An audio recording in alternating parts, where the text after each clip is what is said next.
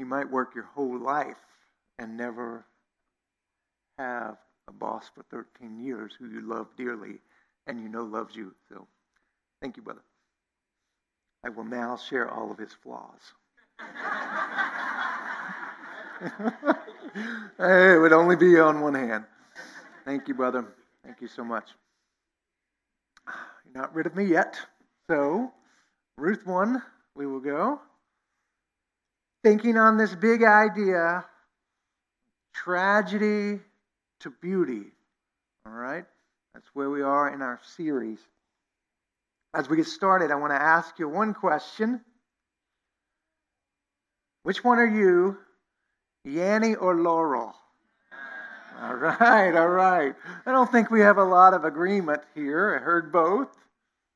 If you're unaware, last week an audio file splashed in social media that said one word. The weird thing was, though, like the blue dress from three years ago, half the people who hear the word hear the word Yanny. The other half hear the word Laurel. It depends on how your ears work, the frequencies you can hear, and lots of other factors. So if you're like me, you may have gone to your kids and you held out the phone, and I heard Laurel, and they, most all of them, heard Yanny. Except for my son Sam, who heard Donut.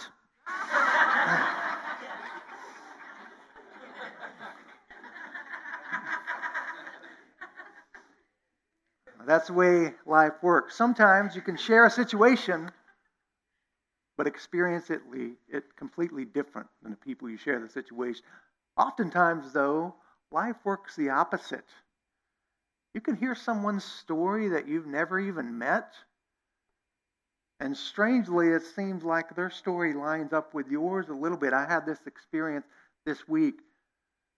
Quite tragically, a man named Dr. Kevin Collins, who was a seminary at RTS Seminary, passed away this week unexpectedly had a heart attack while he was driving. I didn't know Kevin, but I did read his story, and as I read it, it was a little eerie because his story had a lot in common with my own.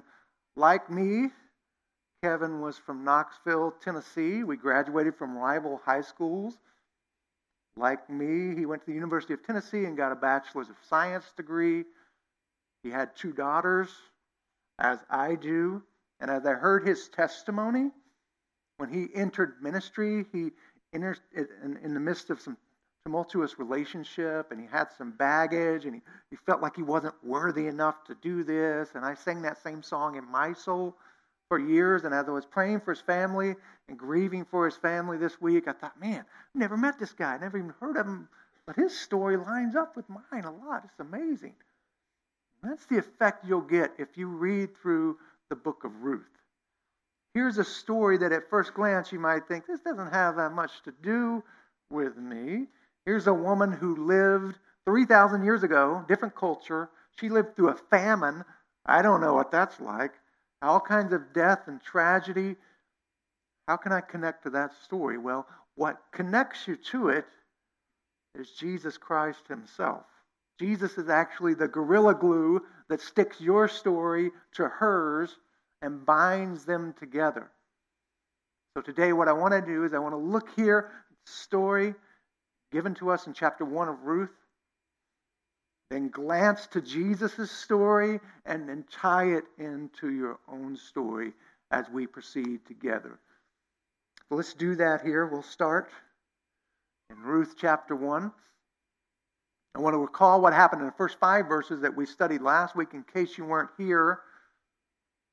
The story is set in uh, the 12 or 1300s BC, a long time ago, uh, maybe in the time of Gideon or Samson, if you're familiar with this. There was another man living, and this guy, Elimelech, actually left his home in Judah because a great famine came. So he hightailed it to Moab, east, which is a region outside of the promised land, inhabited by ungodly folks and he lived there. And once he was there, another tragedy happened. First, he had the famine, and then apparently his sons died, and he actually passed away himself. And so this whole story zeroes in on his wife, Naomi. and two daughter in laws that she had, Orpah and Ruth. And so we pick it up, the story, after knowing that the husband and the sons have died, and we find this family broken and battered, impoverished and hopeless. That's where we arrive in verse 6. Read with me today as I read it out loud. As we see the story of Naomi, we will see beauty bloom from tragedy. Verse 6, chapter 1. Then Naomi arose with her daughters in law to return from the country of Moab, for she had heard in the fields of Moab that the Lord had visited his people and given them food back in Judah. So she's going back. So she set out from the place where she was with her two daughters in law, and they went on the way to return to the land of Judah. So here's Naomi. She's heard that God has overcome the famine. Now she wants to bring her people back to the promised land. This is the first point where we see God's sunbeams of hope shining into this tragic situation. Keep reading in verse 8. But Naomi said to her two daughters in law, Go and return each of you to your mother's house. May the Lord deal kindly with you as you've dealt with the dead and with me. The Lord grant that you may find rest each of you in the house of your husband. And she kissed them, and they lifted up their voices and they began to cry. Here's what's happening. At some point along the journey from the country of Moab back to Judah, Naomi puts her tenderly puts her motherly foot down and she says, You know what, guys? The best place for you is not with me. Culturally, in that time, if you were going to earn an income, usually the man did that. And so she realizes she can't provide, she can't protect these women. And she says, Go fly. Fly back home and live blessed by God and find new husbands. Don't stick with me anymore. Flourish by the kindness of God. And that brings us to verse 10. We see a surprising turn. When they hear that, they say, verse 10, No way. No way, Mama. We will return with you to your people. So the girls are balking right? They're pausing, even though Naomi has expressed, I want you to go back home. So she's going to respond to them with some logic. She's going to get very rational here and lay out reasons why you need to go back home while I'm going to Judah. She says here in verse 11, Now turn back, my daughters. Why would you go with me? Have I yet sons in my womb that may become your husbands? Turn back, my daughters, go your own way, for I'm too old to have a husband. And if I should say I have hope, even if I should have a husband this night and should bear sons, would you therefore wait until they're grown? Would you therefore refrain from marrying? Basically, her reasoning's very sound. I'm too old to provide a husband for you. You don't need to be attached to me. I can't do it. It would be 15, 20 years, even if I had a son in my old age, Go and remarry, find your own husband, and start afresh. And as she's saying this in verse 13, what you'll notice in Naomi is a darker side, a shadow side start to appear as we are let into what's going on in her own heart. Notice this. She says, No, my daughters, for it's exceedingly bitter to me for your sake that the hand of the Lord has gone out against me. Then they lifted up their voices and they wept again. Naomi, in effect, is saying, I'm much too bitter of a woman for you to be around right now. She's mad at God, and she knows it. And you might think, well, why is she mad at God? Well, it might be hard for us to see the hand of God, but in her culture, because they recognized God was sovereign and ordained all things, when anything happened, you would see the hand of God in it. And she is so tempting. She's had a famine, she lost her husband, she lost both of her sons. She is feeling low. She understands that God rules over life and death. She blames him for the loss of her husbands and her sons Instead of responding to these deep trials in faith and repentance, she's bowing up against the sovereign God. And she's saying, I'm mad right now. You don't need to be around me. I will drag you down. I am bitter. And you know that feeling. Perhaps you've cast the same shadow in your own walk with the Lord. You know what it means to feel his hand against you. Look what happens next in the story. After hearing this confession and the reasoning of Naomi, there's a parting of ways. Orpah, one daughter, kisses her goodbye. I love you.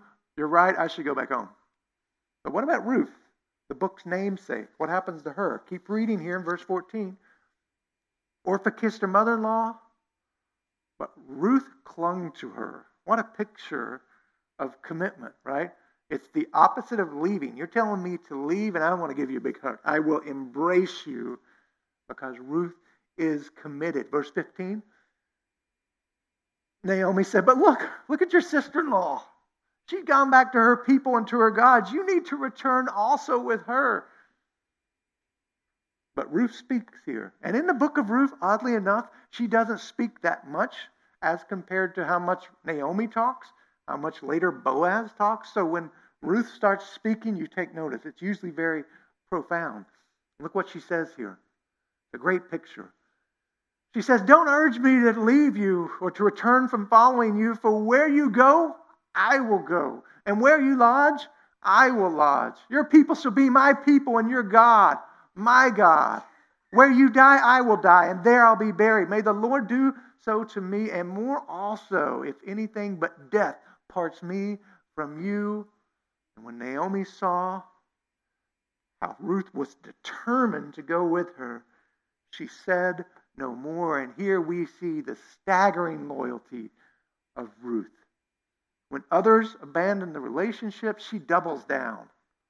And she does so using incredible God centered language. She doesn't just say, I'm going to stick with you. No, she repeats these words until death, I'm going to be your people. Your God will be my God. Now, if you've read the Bible, that phraseology sounds familiar to you. It's because that's how God talks about his commitment to his people. With Abraham, chapter 17, later with Moses, in the Exodus story, chapter 6. God reveals that he has the same heart as Ruth. God says to his people, I will take you as my people, and I will be your God. You can move forward in the prophets. Hosea, Jeremiah, Zechariah, they all use this language of God saying, You'll be my people, and I will be your God. So Ruth's words here remind us of God's crucial message that says, I will not forsake you. Even in the midst of tragedy, God wants you to see, even in the hardest, darkest times, He will not leave you. I was reminded this week of a tragic story from 2011. You might remember it. There was a soldier stationed in Afghanistan who was a Navy SEAL. His name was J.T. Tumilson. And in 2011, he went out on a mission with 35 of his comrades. And he was in a Chinook helicopter. And the helicopter was actually sadly shot down by an RPG. Everyone on board perished. They died. JT was from Texas. And when his body was brought home, at a funeral there in a big high school gymnasium, 1,500 people came.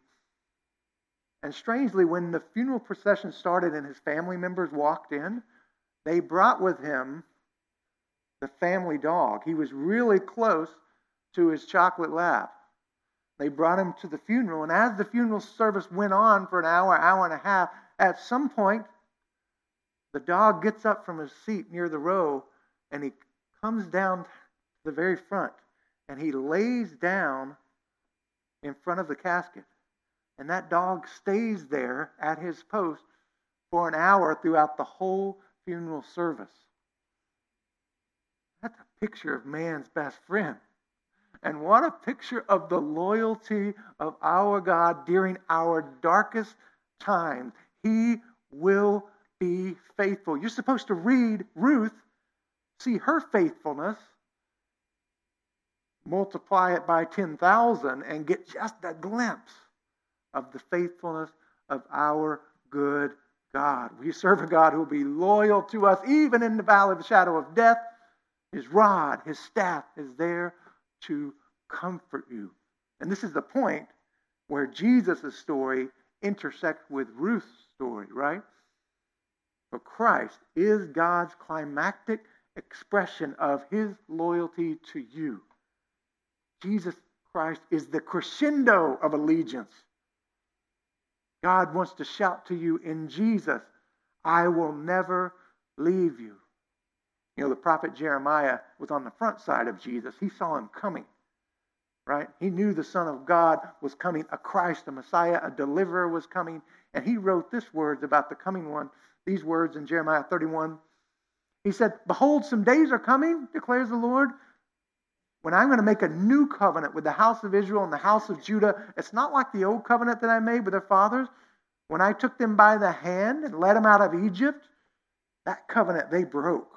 They were disloyal. Unlike Ruth, they were disloyal, even though God was their husband. So Jeremiah sees a new day. He looks forward in verse 33. He said, In this new covenant I'll make with the house of Israel after those days, I'll put my law within them. It's going to be internalized. I'll write it on their hearts. Way it can't be messed up, right? Can't get away from it even if you want to. If I write it on your hearts, says God, I'll be their God, and they shall be my people. And no longer will they have to teach each other and say, hey, know the Lord. No, they'll all know me. From the least to the greatest, for I will forgive their iniquity, and I will remember their sin no more. In the Old Testament, God's loyalty was continually trampled by his people. How did God react? Well, he reacted by coming himself in the person of Jesus Christ, the Son of God. We see staggering loyalty as Jesus comes. Shows us a two directional loyalty. He's loyal to the Father because when Jesus comes, he's always obedient. He never backs up from God, he never turns away. He's always loyal, but he's also loyal to us, expressed in how he lays down his own life in your stead to take the punishment for your sin. A disloyal person would have turned away when you sinned against God. Christ does the opposite. He gets up into you by his Spirit. Christ is here for the taking for any of you who take faith in him today. If you turn to Jesus and say, You are better, you are more satisfying, I want to place my hope in you. I want to treasure you. I turn away from my sin. I repent of my sin. This notion of saving myself, of going my own way, I will commit to you. Then Christ is loyal from that point on. He'll put his spirit in you, he will convert you. You can make that decision even today. And for many of you who are following Christ already, I want to specifically encourage you at this point because it can radically change your whole life if you hone in on this concept that Jesus is loyal to you, that Jesus is committed to you, Jesus is standing by you in everything that you do. Think about something that's really emotionally, relationally hard in your life. Think about having to apologize to somebody and really repent when you've screwed things up. A good apology is really hard to do. I was reading this week, a counselor named Brad Hambrick wrote down some marks of a really good apology a marks of a repentant apology versus a bad one. And I thought, man, I want to go for that. And I thought, how can I do this? This is going to be hard. But with Jesus committed to you, you can offer a sincere apology. Here's some things that he wrote. He said, when you sin and you need to apologize, you need to address everyone that you have hurt, right? If someone was directly or indirectly affected by your sin or observed your sin, you need to seek everyone's forgiveness. When you fail to do that, what you're saying is that your nasty actions are okay, that God actually likes the way you have behaved. How do you actually apologize to everybody that your sin has affected?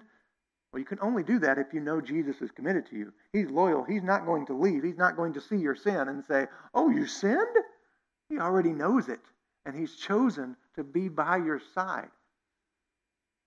Another thing about a good apology is you avoid certain words, right? Nobody likes apologies that have the words if or maybe or but.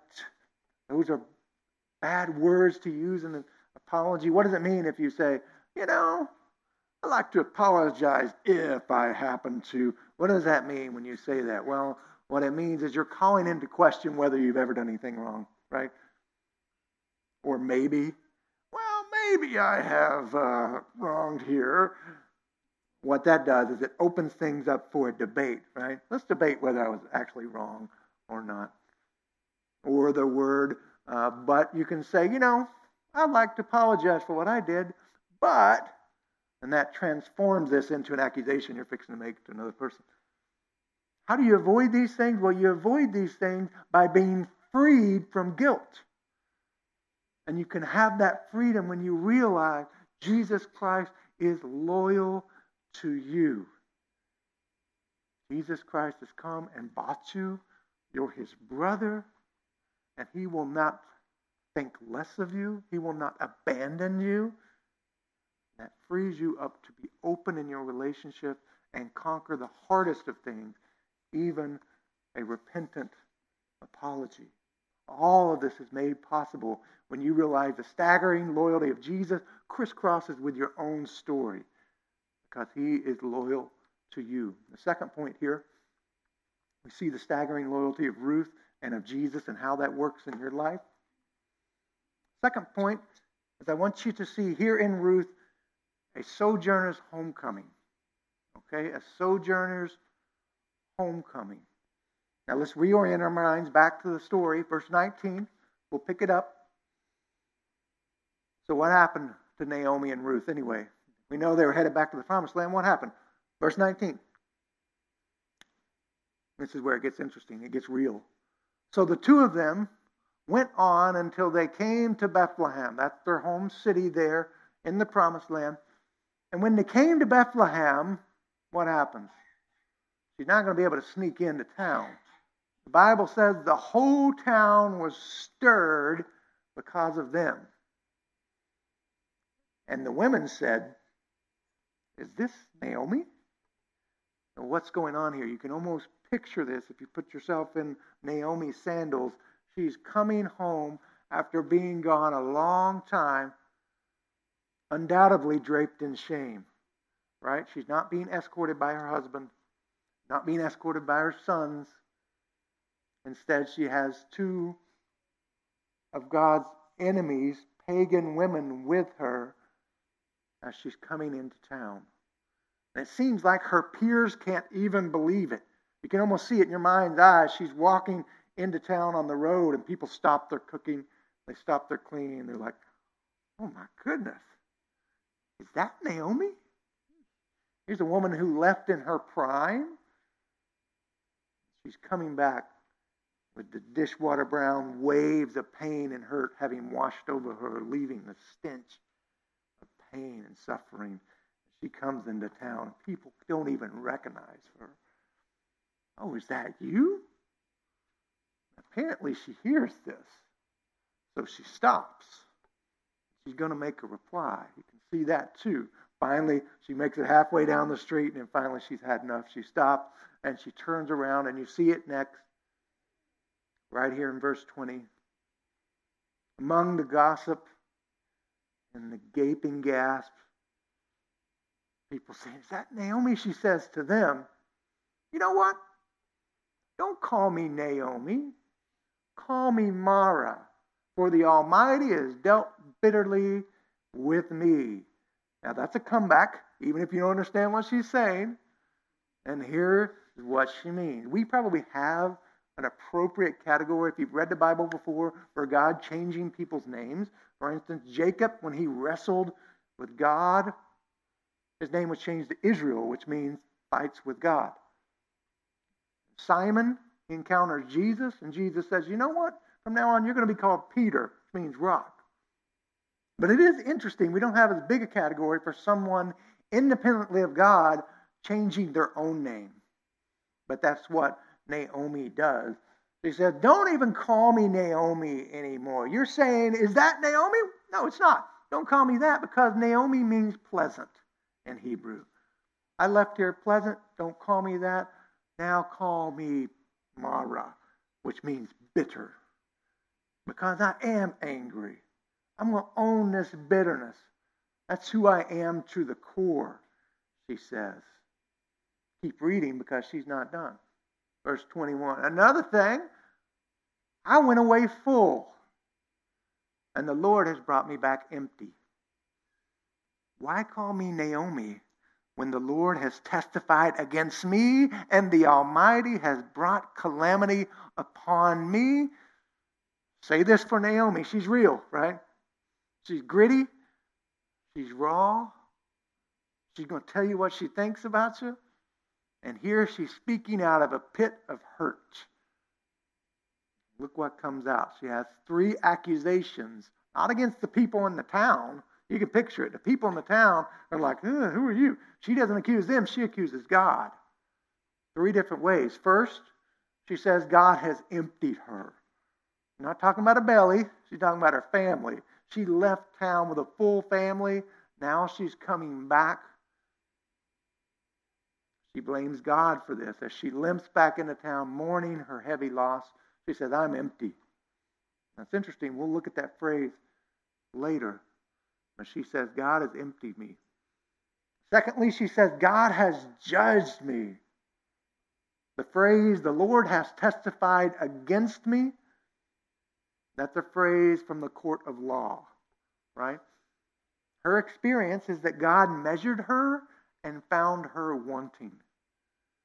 Now, we're not told if God's actually judging her here or not, but we know God did forbid marrying people from Moab who are worshiping false gods. So God forbade that. Maybe she's feeling guilt here. One thing's for sure is that God doesn't always explain his mysterious providential purposes. But she's feeling that God is judging her. Thirdly, even beyond that, she feels that God is personally against her. All of these feelings you might can relate to. They're certainly real for her. Look at the phrase. She said, The Almighty has brought calamity upon me. Maybe you notice this as you're reading through it. Naomi will switch the terms she uses for God. In one sentence, she'll say, The Lord. The next, she'll say, The Almighty. The next, she'll say, The Lord. The next, she'll say, The Almighty. Why is she doing that? Well, the Lord is the covenantal name of God, Yahweh, which expresses faithfulness and loyalty so sometimes she kind of gets that, but at other times she calls God the Almighty. That is not a name of God. That's more of a title for God. It means uh, a judge who rules high above me, the greatest of all judges, the Almighty. You know where you find that word 30 times? Find that word in the book of Job, Shaddai. Because Job feels like personally God is afflicting him that's her state. She's proclaiming to anybody that will listen that God is a judge without goodness, a sovereign without mercy, a Führer rather than a father. And that's her dark perspective, and that's the pain that we jump into when we see Ruth's story. I'm thankful that the text doesn't stop here. If you look in verse 22, you're reminded that even in the midst of pain, God is still working. Look at verse 22. It's very subtle, but it's here. So Naomi has returned, and Ruth the Moabite, her daughter in law, is with her, who returned from the country of Moab, and they came to Bethlehem at the beginning of the barley harvest. There's two things here that are very hopeful that I want to point out to you. First, note that the ladies have come at a very special time. They arrive at the beginning of the barley harvest. That was the first crop about April or May that would be harvested in the society in Judah.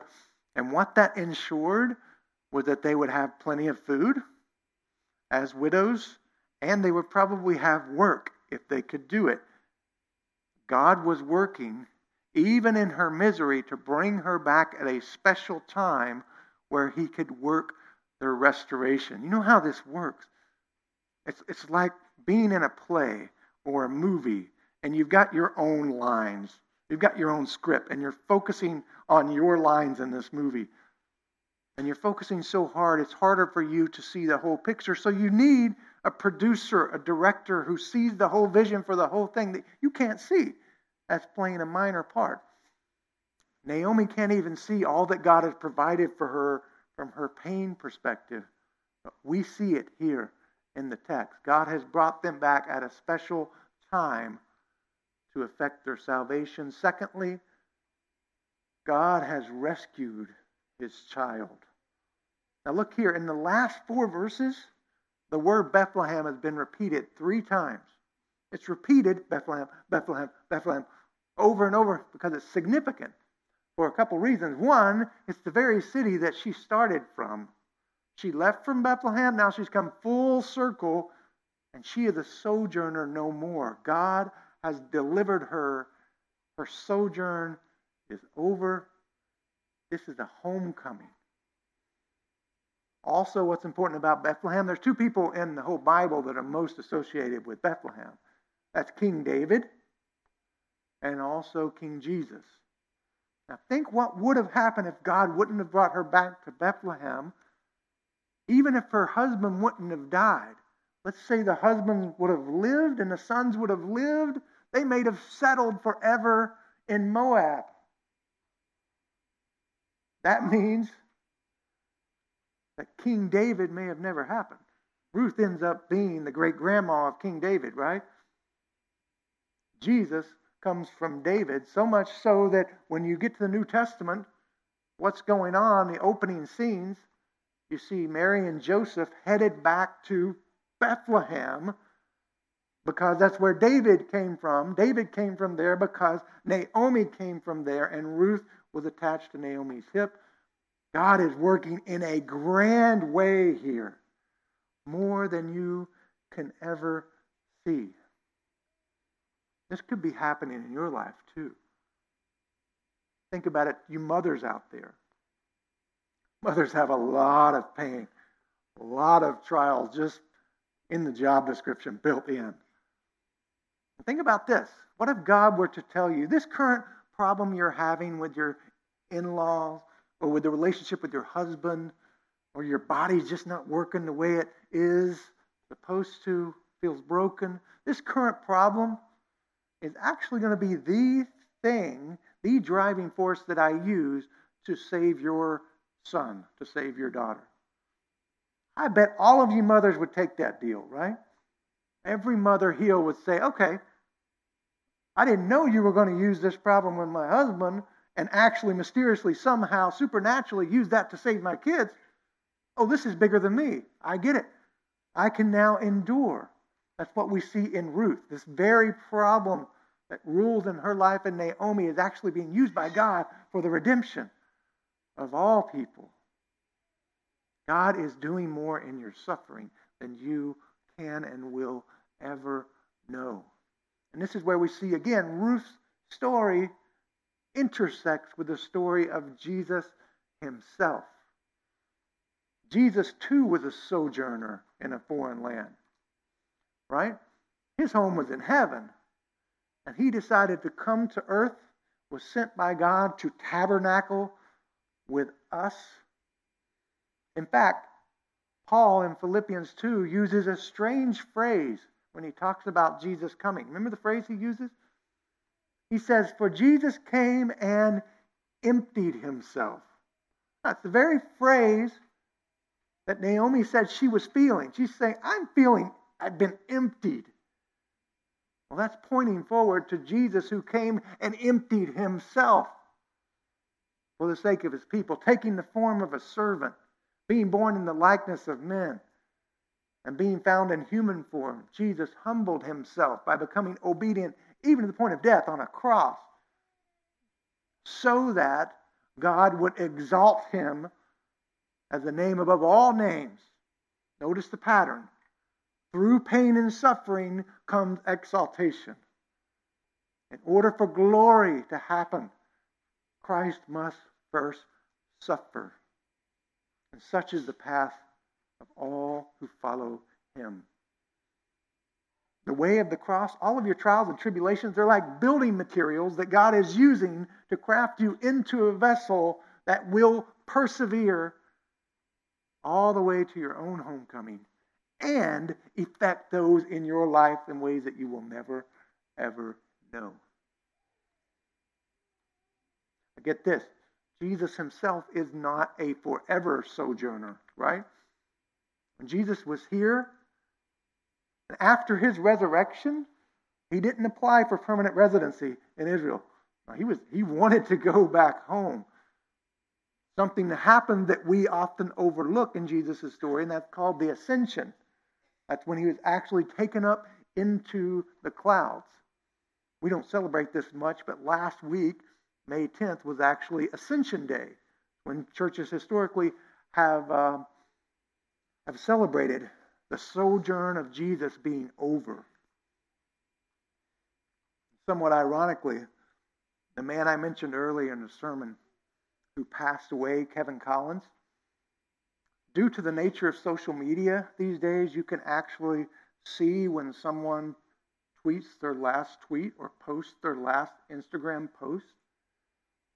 And Kevin Collins' last tweet was actually about the homecoming of Jesus about the sojourn of Christ being over.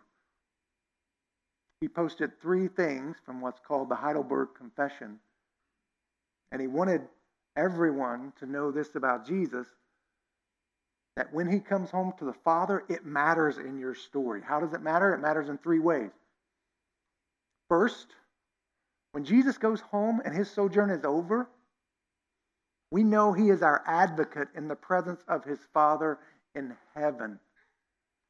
What's that mean? Well, you ever feel like you're alone and isolated and nobody hears you? Jesus does. And he's in the ear of the Father, pleading your case before God, saying, uh, Remember him, he's righteous. Don't overlook her. I died for her. Be with her. Don't leave him. That's Jesus pleading for you as your advocate and he can only do that because his sojourn is over and he's at home with the Father. Secondly, we have our flesh in heaven as a sure pledge. That is Jesus, the head. And he will take us, his members, up to himself. What does that mean? It means that according to the Bible, we're connected to Jesus so intimately that he's called our head and we're called the members of his body. And logically, if the head is in heaven, the members will also follow. So when you see Jesus and his sojourn is finally over and he's ascending, to mark it down, your sojourn will finally one day be over and it will end with your presence being in the presence of Jesus himself, the presence of the Father. This image may not help you, but it helped me. If you ever seen a you ever seen a cat try to get through a really small place? They don't go feet first. A cat will stick his head anywhere to measure whether his entire body will go in because cats aren't built like us with shoulders, right? They're built with tiny little shoulders that follow the size of their head. So if they can get their head through any crevice, all of their body goes through. And that's the image here. Jesus has made it. And because his head has gone through, we too, as the body, will arrive in heaven with Jesus. And thirdly, this is why it matters that Jesus' sojourn is over. It means that he sends his spirit here as an earnest. Think about earnest money if you're going to buy a house, it's a pledge to someone. It's by the Spirit's power that we can seek the things above, where Christ sits at the right hand of God. Instead of seeking the things of this earth, because Jesus' sojourn is over, he sent his spirit, and we can now seek the things of heaven. Author Scotty Clark writes it like this about this idea. He says, The Spirit, who has been given to us as a guarantee, a pledge, a security, a security, a surety of good inheritance, we will come into the full possession of the inheritance earned for us by Christ at the bodily resurrection. Without the ascension, the Holy Spirit would not have been poured out.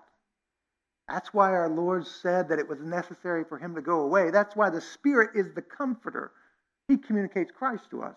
He strengthens us. He renews us. He sanctifies us. He assures us that despite our sins and doubts, all of this is really true. This is how you can put your hope in Jesus today. He is loyal.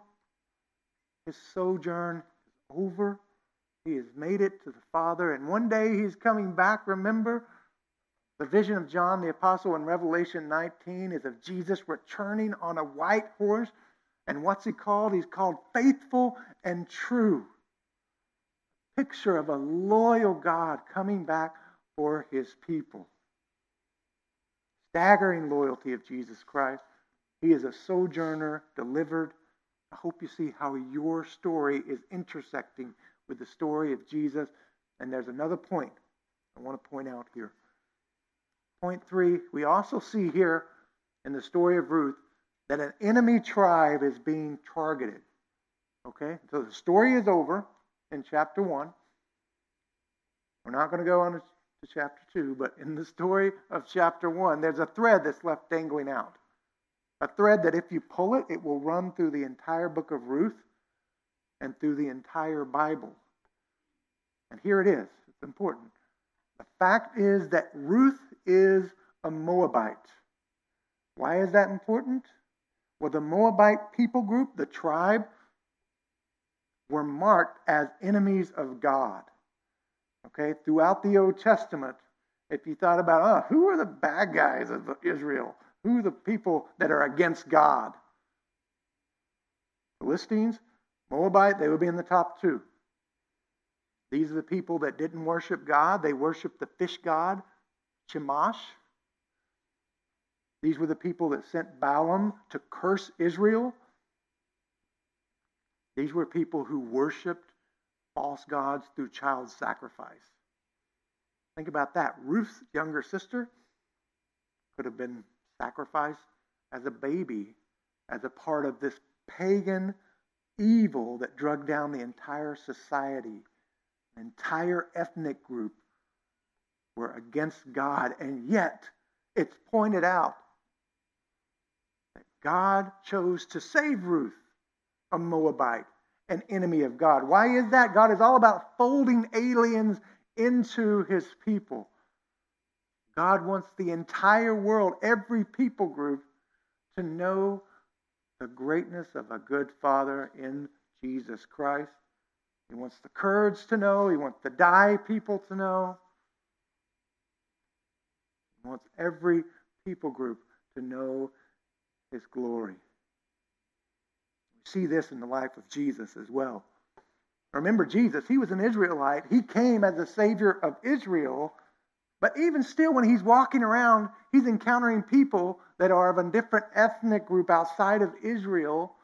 And what does he do? Remember the time a centurion came up to him and he said, Jesus, leader, master, my servant is dying.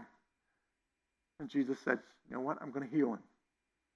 And then later, he says, You've never seen faith like this, guys, in all of Israel. It's a picture because one day people are going to come from the east, like Ruth, she was from the east, and from the west, and they're all going to recline with Abraham at his table, meaning they're all going to be a part of the family of God. This isn't just a Jewish thing, it's for all people. You might remember the story of Jesus uh, confronting and coming in contact with uh, the demon possessed man, the Gadarene. This guy is such an enemy of God and the people, they have to chain him up. And when he sees Jesus coming, remember what he says? He says, What do you have to do with me, Son of God? Because he was an enemy. And yet, in Christ, God seeks out this Gentile enemy of his own. Jesus heals him and then he says to the man, You know what? Go and tell all of your people what God has done for you. Jesus knows the mission of the church is going to be go and make disciples of all nations, not political nations, but tribes and ethnic groups, social linguistic groups of people. God wants them all to come into Jesus. Why is that? Why is God so concerned to show you that Ruth is a Moabite woman? Well, he wants to use this principle. The principle at work here is if something can be attractive to many people, it is much more glorious. This weekend, the NBA uh, combine was going on. And that's when they get all the basketball players in college who are good enough and they bring them together and they make them play to see who's the best that might go to the NBA. And they also measure them every which way to compare them to one another and to past performers. Now, this one guy showed up, seven foot tall guy named Mo Bamba. That's his name. And Mo Bamba's seven foot, and he had the widest arms ever recorded in the NBA, 7'10 this way. 7'10. His draft stock just went up. Why? Because compared to every other person who's ever played professional basketball, he has the greatest wingspan. This same principle is at work in the gospel. God wants to see Jesus proclaimed compared to every other God, such that people will say, Oh, he's the greatest. Compare him to gods in China, among the Pali people groups, among the Dai people. He will shine the brightest, and he will look more glorious for it. And this is where your story begins to intersect with Jesus' story because you've been given a mission as the church to go and broadcast Jesus to all people. And this week, this very week, you're sending a team of us, six of us, go wheels up on Thursday to head to Nepal to minister to people groups who've never heard the gospel of Jesus Christ. We're going as short termers, we're only there 10 days. We're working with long termers, both internationals like us and the national church. And our role will be to encourage their long term work of church planting, Bible translation, evangelism. How can you be a part of that? Not all of us can go. We get that. But every day we'll be sending back posts on Facebook, Instagram shots, Twitter feed, so that you can pray for us. You can read this and say, ah, Ruth was a Moabite. God wants more people from different tribes. I will pray that God will show himself to all peoples through this trip to Nepal. And not even just week. We're going to have an interactive sermon time right now. All right? I'm going to ask people who are here who are going to Nepal to come on up here at the front. If you're here on the six man team, come on up here at the front. Just sit down right now. And then if you know these people, if you're connected to these people, we can't all come. But if you're their family, their friends, their buddies, come on up here with them, and we're just going to close out with a prayer time. If you're in your seat, this isn't checkout time. This is Bible time. God wants you praying that more roofs will come to him through the gospel of Jesus Christ. So we're just going to take a moment. We're going to intersect our story with the story of Jesus Christ and the story of Ruth. As we pray, we call out that God will be glorified through this trip to Nepal so that all peoples will come to him in Jesus. So let's pray.